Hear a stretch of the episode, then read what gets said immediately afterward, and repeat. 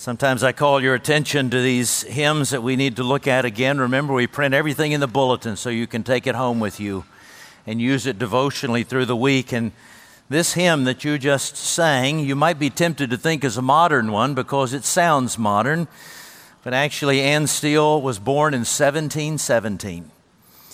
Anne Steele has written a lot of hymns that we have forgotten, that have been forgotten by the church. My theory is that they were intentionally forgotten perhaps in the 18th or the 19th century because they were too honest. Honest about emotions, honest about the raw feelings of doubt. And you can hear it in this second stanza Oh, when gloomy doubts prevail, I fear to call thee mine. Or hast thou not bid me seek thy face, and shall I seek in vain? She expresses very honestly and poignantly how the grief, laments the grief she is feeling, but there is resolution. No, still the ear of sovereign grace attends the mourner's prayer. Oh, may I ever find access to breathe my sorrows there. This gives voice to our lament. Difficult times points us to a faithful Savior. It's in keeping with the pattern of Scripture. It's appropriate for a day like today. It's appropriate as we study these minor prophets, these shorter books that are tucked into the end of the Old Testament. We've been looking at Joel in particular for the last several weeks, and we come to the end of chapter 2 today. I ask you to turn to Joel chapter 2, verses 28 to 32. You can find that on page 762 in the Bible for you in the pew. And so far, it's been a fairly grim book. Uh, these smug people, people very prosperous and comfortable in their materialism and the comfort of their the prosperity of their nation, God loves them too much to allow them to continue in that way, and so He allows a plague of locusts to come on their crops and destroy their economy. And being the sovereignly gracious one he is, as we saw last week, he is able to tell them they will repent. He will bring them back. And when he does, he will restore their crops. He promises that even before they turn. But then the question is that after we, we, we know that we are rebels, we know we turn against the Lord, and He loves us enough to discipline us at times, and He restores us, but is there work for us to do after that? Is it just a mop up operation? Does you just bring us back and we continue on in the status quo and we drag our feet shamefully until we get to heaven? Or, as we know is common with God's grace, is it beyond what we could ever ask or imagine? Is it really true that where sin abounds, grace does much more abound? Well, look at verse 28 of Joel chapter 2. We read to the end of the chapter. And it shall come to pass afterward that I will pour out my spirit on all flesh. Your sons and your daughters shall prophesy, your old men shall dream dreams, and your young men shall see visions. Even on the male and female servants in those days I will pour out my spirit. And I will show wonders in the heavens and on the earth, blood and fire and columns of smoke. The sun shall be turned to darkness and the moon to blood before the great and awesome day of the Lord comes. And it shall come to pass that everyone who calls on the name of the Lord shall be saved. For in Mount Zion and in Jerusalem there shall be those who escape, as the Lord has said, and among the survivors shall be those whom the Lord calls. Brothers and sisters, the grass withers and the flower fades, but the word of our God will stand forever. We pray, Father, that you would pour out your Holy Spirit afresh on us today and enable us to believe that which is impossible to believe on our own. Empower us to live in the power of the Spirit of Jesus in all that we do and say and think. We pray it in the strong name of Christ and for his sake. And God's people said together, Amen.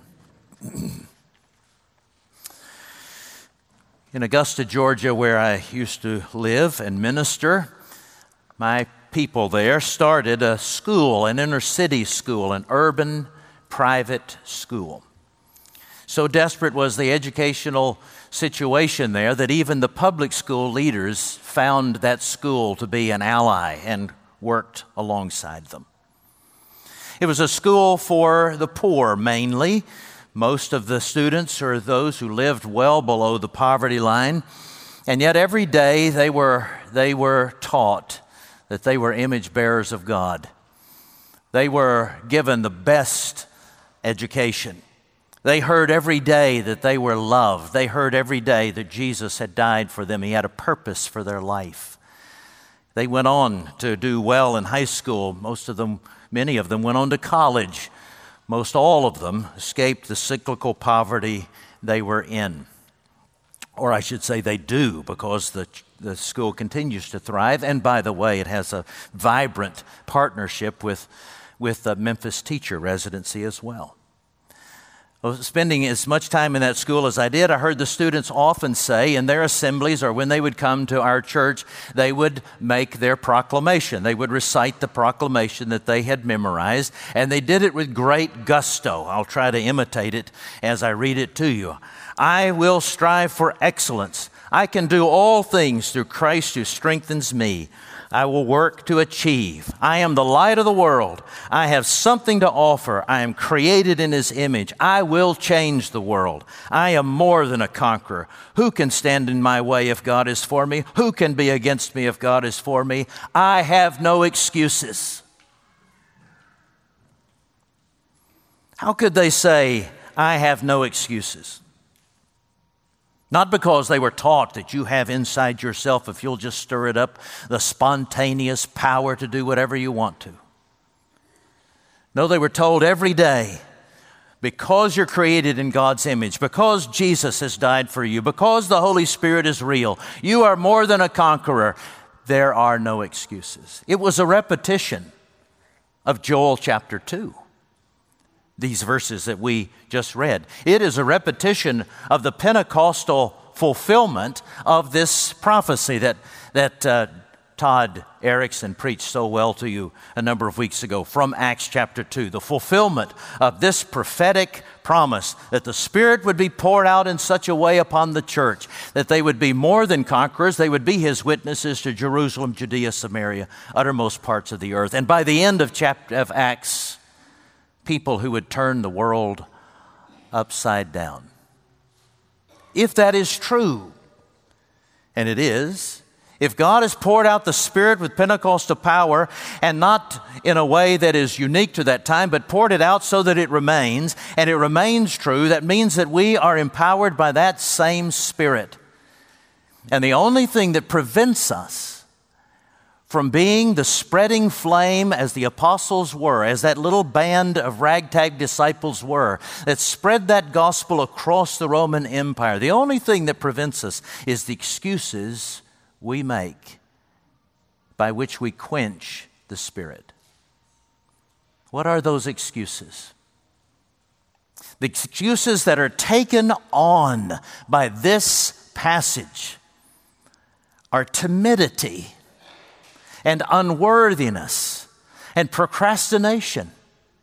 These are the excuses we still use to quench the spirit and live in the status quo, and by which we fail to see the Pentecostal power of the early church realized in our personal lives and our corporate churches.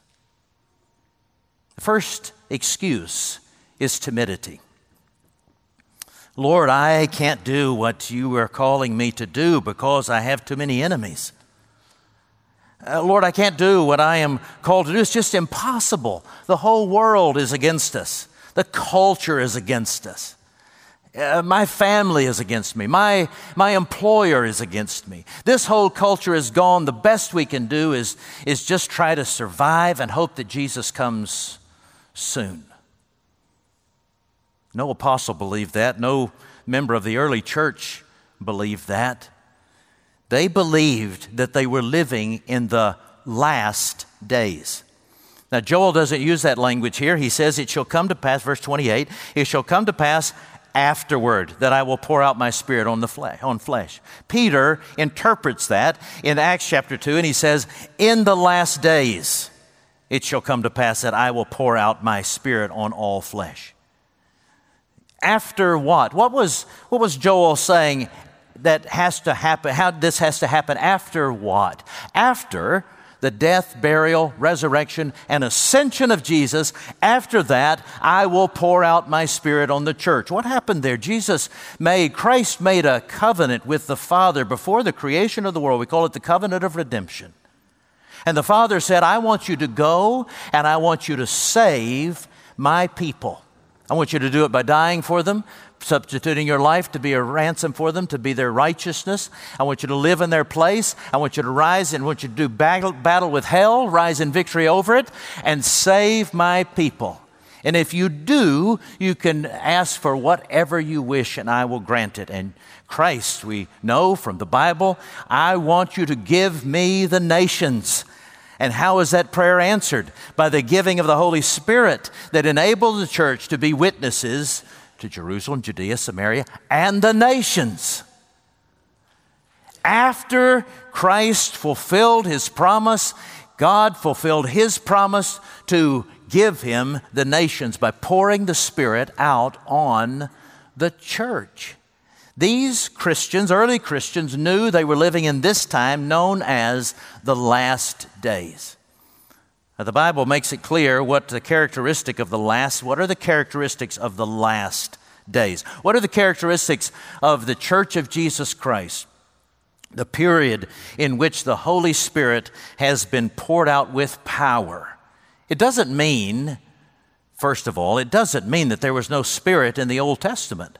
There had to be a Spirit in the Old Testament had to be a spirit by which the world was created, a spirit by which people kept the law, a spirit by which the prophets proclaimed the truth, a spirit by which the, the, the word was written down. The spirit was active in the Old Testament, but it is made, his work is made more obvious in the New Testament in these ways. First of all, the spirit is made more obvious now by our voluntary, heartfelt obedience. This is what uh, Ezekiel meant when he said, I'm going to write the law on your hearts, Ezekiel 36. It's not that it's fundamentally different from the Old Testament, it's going to be, but it's going to be very, very clear in the New Testament that my people keep my word, keep my law because they want to, because they love me.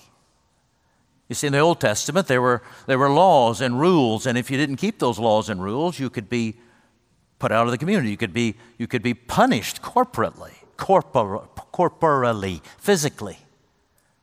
There's even, there's even um, capital punishment for some of those crimes. So, it, yes, you only kept the law in the Old Testament by the Spirit enabling you, but it wasn't so obvious why people were keeping the law in the New Testament. We keep it from the heart. Secondly, it would be manifested by our voluntary gathering as the corporate body of Christ. No one came to you and, and uh, forced you with a, a, a, stick or a gun to your head to come to church unless you're a small child. Uh, but we came by our spirit. We, we wanted to. Miracle of miracles. We got up on a Sunday morning and we're here enduring this sermon, going through worship. The Spirit, only the Spirit can explain that. Third characteristic of the last days is this broad ability to profess truth. I'll cause my spirit to be poured out in such a way that children will prophesy, old men will dream dreams, young men see visions, servants will proclaim the truth. This broad ability that, that children will teach us.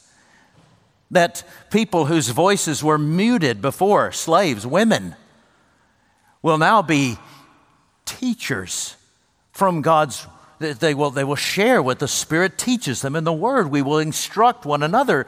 It will be an amazing display of the Spirit's power. This not just for prophets or apostles, but for every member of the church of Jesus Christ, everyone who professes his name. And the fourth characteristic of the last days is that it will clarify that Jesus is the Redeemer. They were uh, anticipating a Messiah, but, but that Jesus is the Redeemer and that, that He would put His fire in their bones, that they would spread that good news regardless of opposition, regardless of threat, they would spread that good news. That's what happened. But the, but the, the, the, the, the gospel spread across the Roman Empire in a particularly fast and powerful way for a few reasons that need to be recaptured today. One is the clear declaration that Jesus is Lord. Jesus is the Lord of all. And He is the only King and God. They got killed for that. Another very, very powerful reason for why the gospel spread so rapidly. Their practical and courageous deeds of mercy. Practical and courageous deeds of mercy. Why was that important? Because eh, you, remember I said that there last week that the Bible never gives us, the Lord never gives us the command to be strong and courageous without the accompanying promise, I will be with you.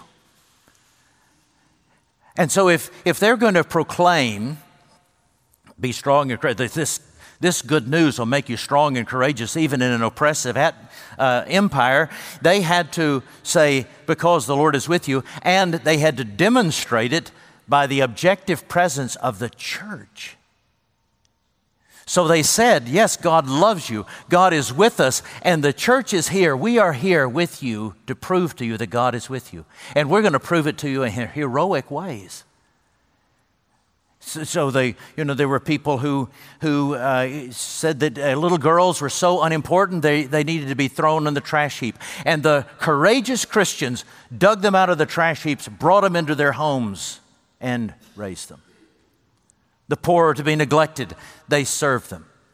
Throughout history, Christians have done the same. Remember those, those midwives in, in Egypt who risked their lives to save the children of the Israelites, Shiphrah and Puah, whose names are written in Scripture. They risked their lives to demonstrate God is with you and He loves you. Think about Esther Think about the, the Christians who protected Jews in the Holocaust. Think about those brave Christians in the Underground Railroad. Think of those brave Christians throughout the centuries who've protected the lives of the despised, including women and unborn children. How does this word apply this day in this cultural moment? Remember, we proclaim that God is a God of justice and mercy. Justice means that, that, that He is on the side of the most vulnerable, and His people are to be on the side of the most vulnerable too. So when we see people mistreated because of their race, we stand up for them, even if it gets us maligned, even by evangelicals who say we're just preaching social justice. And when we see that unborn children are put at risk, we stand up for them, even if it gets us maligned. And when we see that women are being mistreated or neglected because they're single mothers, or even if they've had an abortion, we show compassion to them because that's what Christians do in keeping this beautiful beautiful gospel of the Word.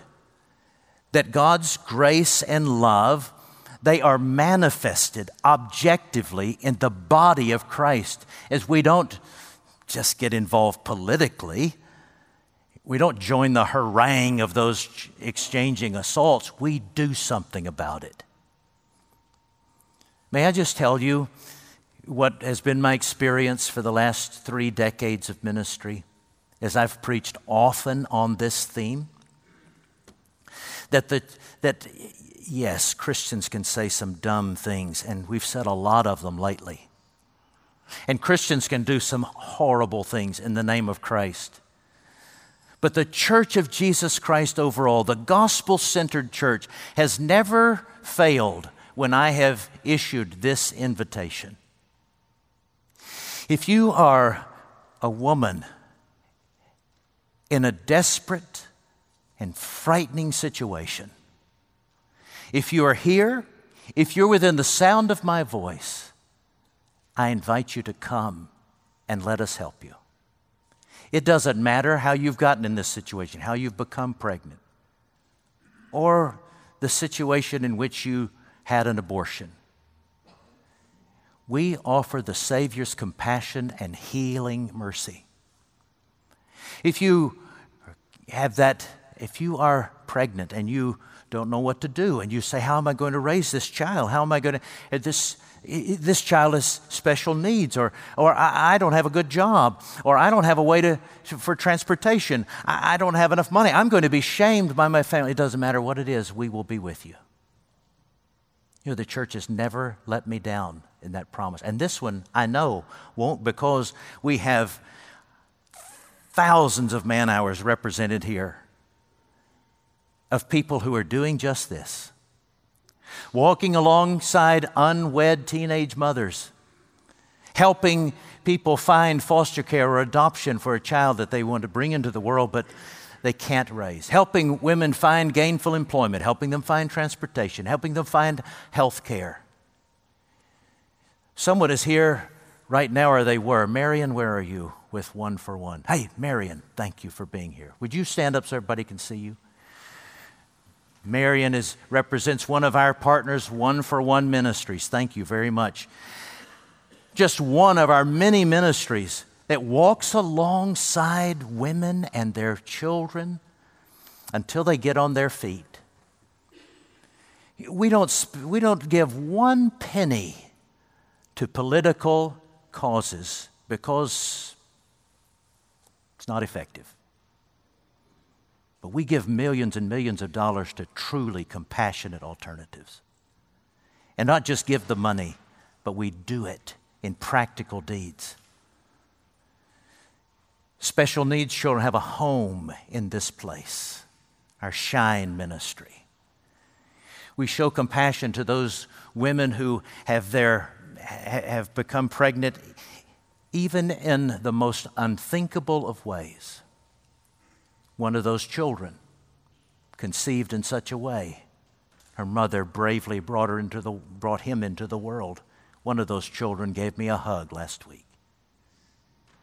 They're here and thriving because of this church and the body of Christ.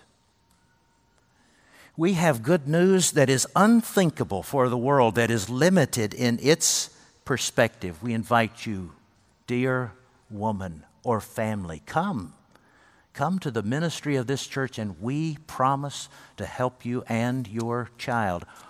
Or if you, on the other side of an abortion, I've walked with many women through that too. How can we make such a promise? Not because we're great, not because we know where all the resources will come from. Well, we can make that promise because of Pentecost. Because God the Father has poured out the Spirit through which the creation was made, and who raised Jesus from the dead. He is the one who promises all things needful for giving that kind of compassion and resource and proving that God is with us and therefore we are not to be afraid. The second excuse confronted in this passage is unworthiness. Unworthiness. Where is it confronted? Just in those, those labels that I read earlier, uh, that I alluded to earlier, verses 28 and 29. You see, these are the people who were determined, that were d- considered unworthy in the first century. Sons and daughters, children, are to be seen and not heard, especially little girls. What can they bring to a family or to culture? Old men, they're no longer contributors to the economy put them off to the side. Young men, what do they know? And servants, they're not even human beings. They're chattel, they're tools to be used. But what does the gospel say to them? The gospel says Jesus Christ died for every one of these people, every classification, and not only died for them, but dignifies them and utilizes them as warriors for his kingdom, as those f- through which the good news will go forward and, and societies will be healed. Little girls, little boys will teach their parents. Old men and old women will not be discarded, they'll be regarded with honor as the patriarchs and matriarchs. Even young men will have wisdom beyond their age. And slaves will be made elders and pastors and bishops. This is the good news that no one is able to declare anyone unworthy. Jesus said he came to break down every dividing wall. It's violent language in Ephesians, katargeo. It is to cut. He came to cut down those walls, those labels that separate races, one being more important than another, or separate women and, and uh, men, or bond and slave, or worthy and unworthy. Call no man worthy, unworthy. Tell no one unworthy, says the gospel, for whom Christ died. We stand on this biblical definition of personhood that every human being, regardless of their abilities, their disabilities, regardless of their race, their gender, they are image bearers of God.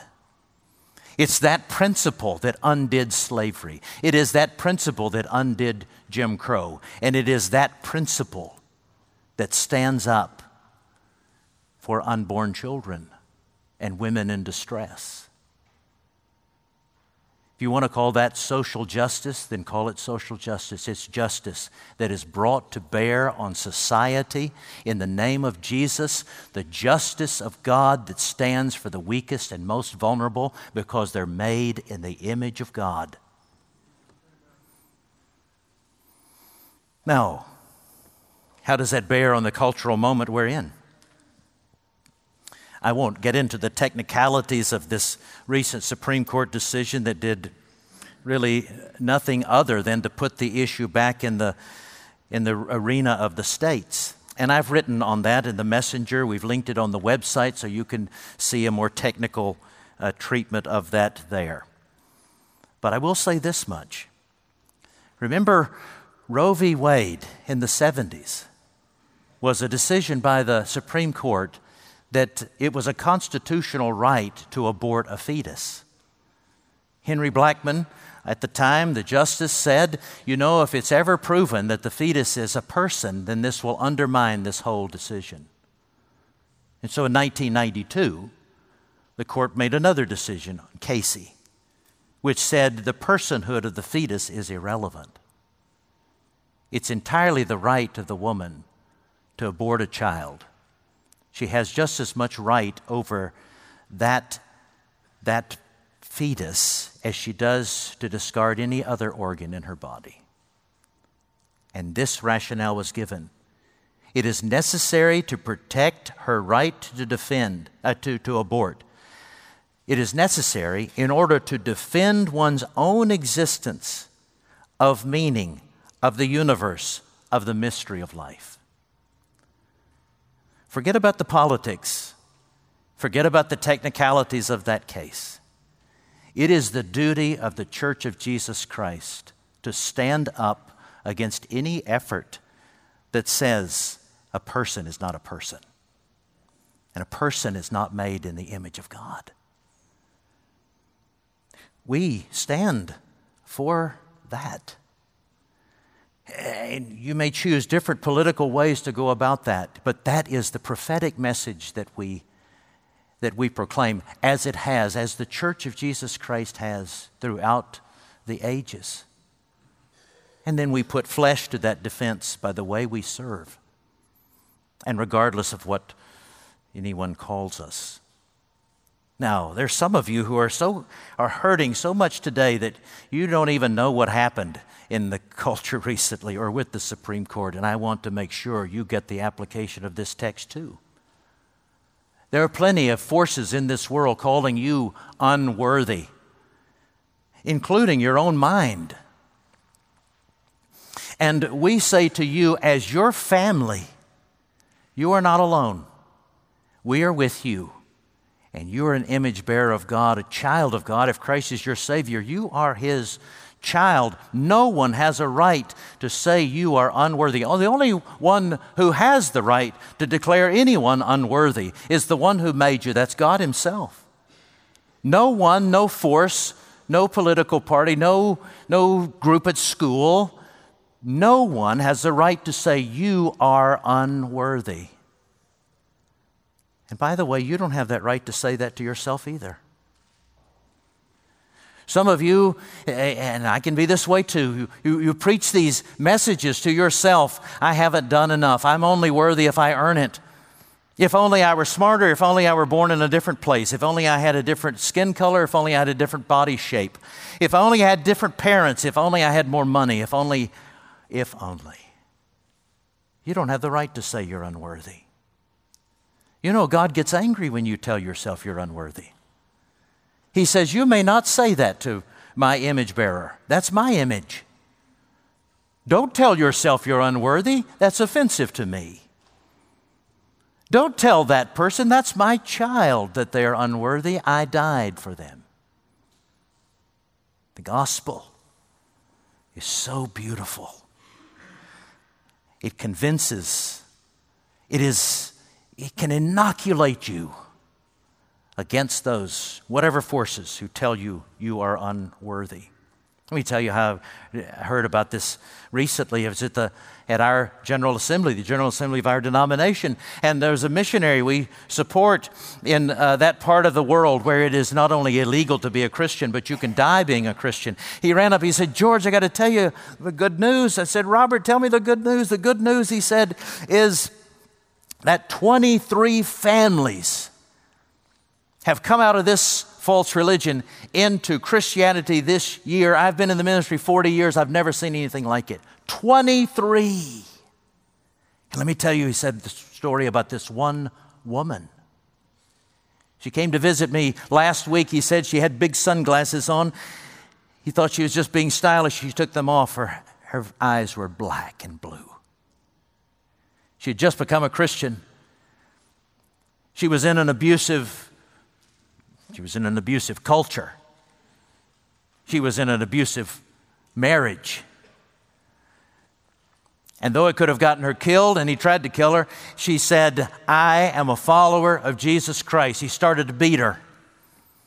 Of course, she got away from it eventually, but not before she said this You can beat me till you kill me, but I will follow Jesus. Robert, I said, where did she get that?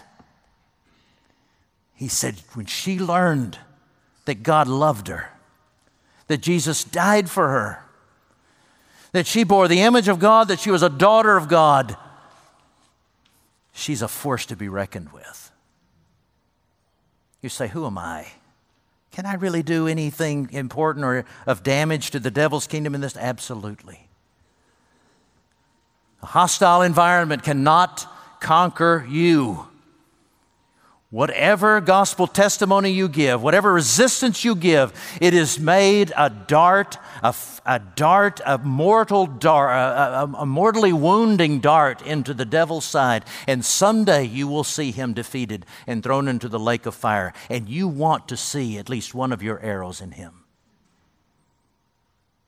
And it comes when you refuse to believe that you can be intimidated and it comes when you refuse to believe that you're unworthy. What's the final excuse? Procrastination. And the text addresses it right here in verse 32. It shall come to pass that everyone who calls on the name of the Lord shall be saved. For in Mount Zion, in Jerusalem, there shall be those who escape. Mount Zion, where Christ died. In Jerusalem, where Christ died. He died in order that he might offer you today salvation. Yes, if you call on the name of the Lord right now, you will be saved. You will be made more than a conqueror. You will be made a recipient of this gift of the Holy Spirit. But don't just call on him once, we call on him over and over again. The Bible says when we call on the name of the Lord, we identify ourselves with him. Isaiah 44. When we call on the name of the Lord, we commit ourselves to his kingdom, Zechariah 13 9. When we call on the name of the Lord, we proclaim that we're on the side of Christ, and no weapon formed against us shall prevail, and every word spoken against us shall be refuted, and this will be the heritage of the servants of the Lord. The Lord emboldens us to be these fiery disciples. You say, what about that fire, though? He, proclaimed a fire that was not just that dancing on the head of the apostles, fire and judgment to come. Well, that fire and judgment fell on Christ at his, at his death. And if you're in Christ, that fire and judgment will never fall on you, but that fire and judgment is coming. If you refuse to believe in Him today, submit to his ways. And that fire and judgment will come on your works if you settle for the status quo and just try to slink through life in a way that doesn't cost you anything, that just goes along with the tide of culture or with your political prejudices. And the day will come when you'll be saved but as through fire, and you have no crowns to throw at Jesus' feet because you allowed the excuses of timidity and unworthiness and procrastination to eat up the inheritance that you should throw at Christ's honor. Doesn't have to be that way. It doesn't have to be that way if you dare to let the Spirit use you. We know the Chronicles of Narnia pretty well. We've heard of them anyway. C.S. Lewis's tales to children. But we don't know all the books because not all the books have been made into movies. One of those books is The Horse and His Boy. It's about two children, one named a little boy named Shasta and a little girl named Aravis, and they're talking horses Bree and Hwin. And by the end of the book, they, I mean, they've run all through the book, they're running away from people trying to kill them, a tyrant.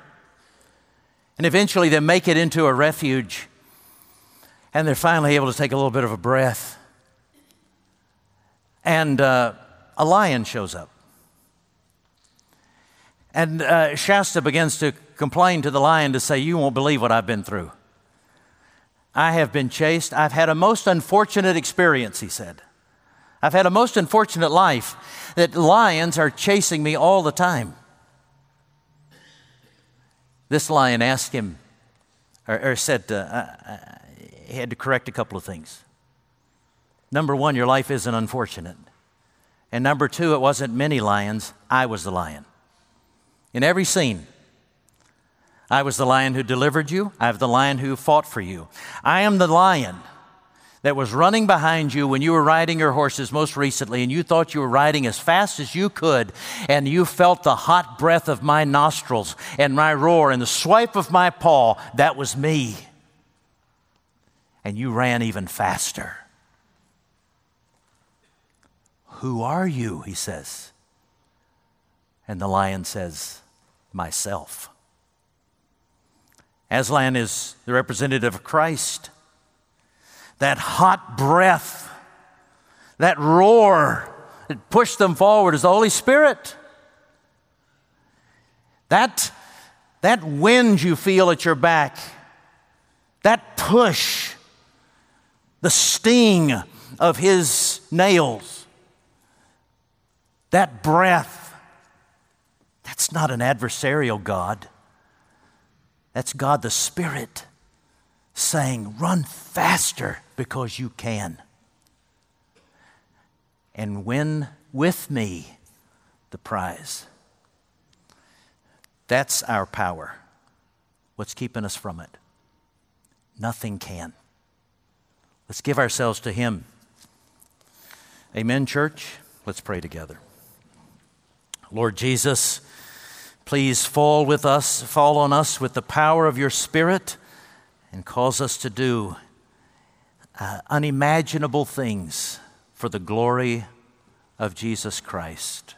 Remove from us all of those excuses, all those things we're holding on to to preserve the status quo, and in which we fail to see the remarkable power of Christ. Oh Lord, get a name for yourself through us in Jesus' name. God's people said.